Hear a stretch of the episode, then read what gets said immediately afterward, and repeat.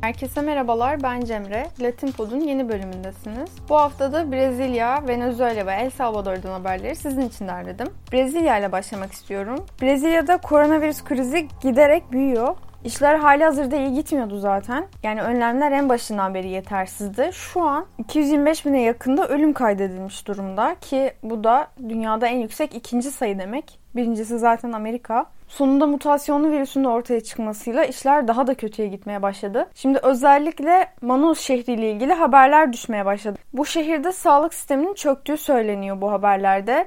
Yine aynı haberlere göre şehirdeki hastanelerde oksijen kaynakları tükenmeye başladı. Hatta tükendi. Bölgedeki sağlık çalışanları da durumun ne kadar kötü olduğunu anlatıp yardım istedikleri videolar yayınlıyorlar şu an. İşin kötüsü durum Brezilya ile de kısıtlı değil. Aynı durum başka Latin Amerika ülkelerinde de görülmeye başladı. Örneğin Peru'dan benzer haberler var. E, burada da yeni dalgayla vakalar giderek artıyor ve Hastaneler yeterli ekipmanı ve dediğim gibi özellikle oksijen ihtiyaçlarını, oksijen tüplerini karşılayamamaya başladılar. Maalesef buradan sonra iş hasta yakınlarına düşüyor. Yani oksijen tüplerini hasta yakınları temin etmeye çalışıyorlar. Tahmin edilebileceği üzere de kara borsası oluştu bile bu tüplerin. E, Meksika'dan da benzer haberler geliyor ama tekrar Manos'a dönecek olursak buraya diğer eyaletlerden ve devletlerden yardım gelmeye başladı artık. Çünkü yerel üreticiler de yetememeye başladılar. Bu ülkelerden bir tanesi yani yardım götüren ülkelerden bir tanesi de Venezuela. Manaus'taki Venezuela konsolosu Patricia Silva da konuyla ilgili Bolivarcı hükümet olarak işbirliği ve dayanışma ilkelerini savunuyoruz halklar arasındaki dayanışma özellikle bu korkunç pandemide bizi kurtaracak dedi. Bu mesele önemli çünkü Brezilya aslında Maduro'yu değil Guaido'yu Venezuela devlet başkanı olarak tanıyordu. Halbuki bu yardımın öncüsü Maduro oldu. E, Manaus'taki krizin ardından gelişen bir diğer önemli olay da Sağlık Bakanı Eduardo Pazuello hakkında bir soruşturma başlatılmasına karar verilmiş olması. Soruşturma kararı mahkeme tarafından verildi. Gerekçe ise bu krizin gereklerinin yapılmamış olması. Yani gereken ciddiyetle bu krizin ele alınmamış olması. Aslında bu krizle ilgili bilgilendirme 8 Ocak'ta yapılmıştı.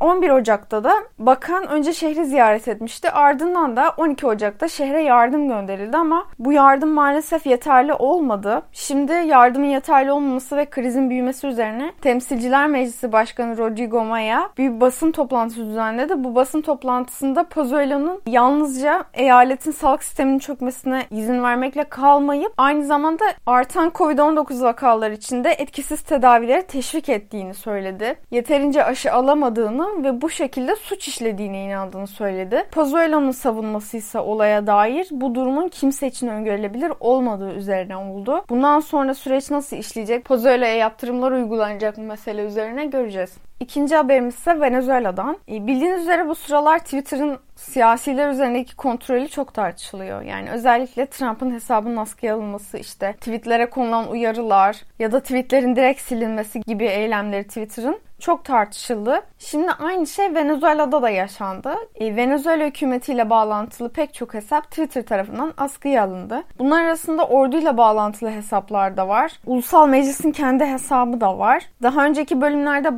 bahsetmiştim. Seçimlerin üzerinden daha uzun zaman bile geçmedi. Biraz hareketli bir seçim dönemi olmuştu hatta. Çünkü muhalefetin bir kısmı seçimi boykot etti ve sonuçta Maduro hükümeti muhaliflerin bu son kalesinde ele geçirmiş oldu. Tabii ki Amerika bu meclisin, yeni seçilmiş meclisin karşısında duruyor. Ama ilginç bir şey var. Bu meselede Avrupa Birliği geri adım atmış durumda. Özellikle meclisi Bolivarcıların kazanmasının ardından Avrupa Birliği'nin 27 ülkesi ortak bir açıklama yaptılar ve bu açıklamada da artık Guaido'yu meşru devlet başkanı olarak tanıyamayacaklarını söylediler.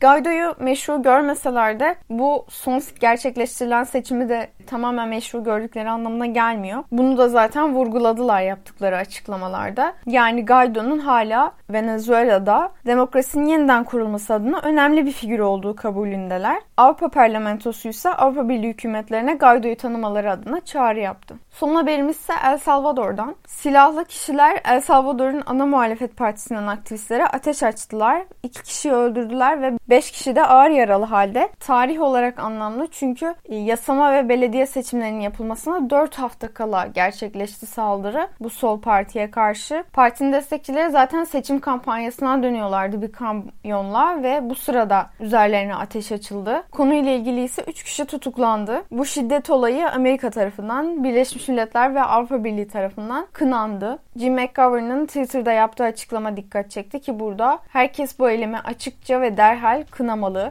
El Salvador geçmişin şiddetine geri dönmemeli. Raul Melera'nın kapsamlı soruşturmasını destekliyorum dedi. Bu haftalık Latin Amerika'dan aktaracaklarım bu kadardı. Haftaya tekrar görüşmek üzere, hoşçakalın.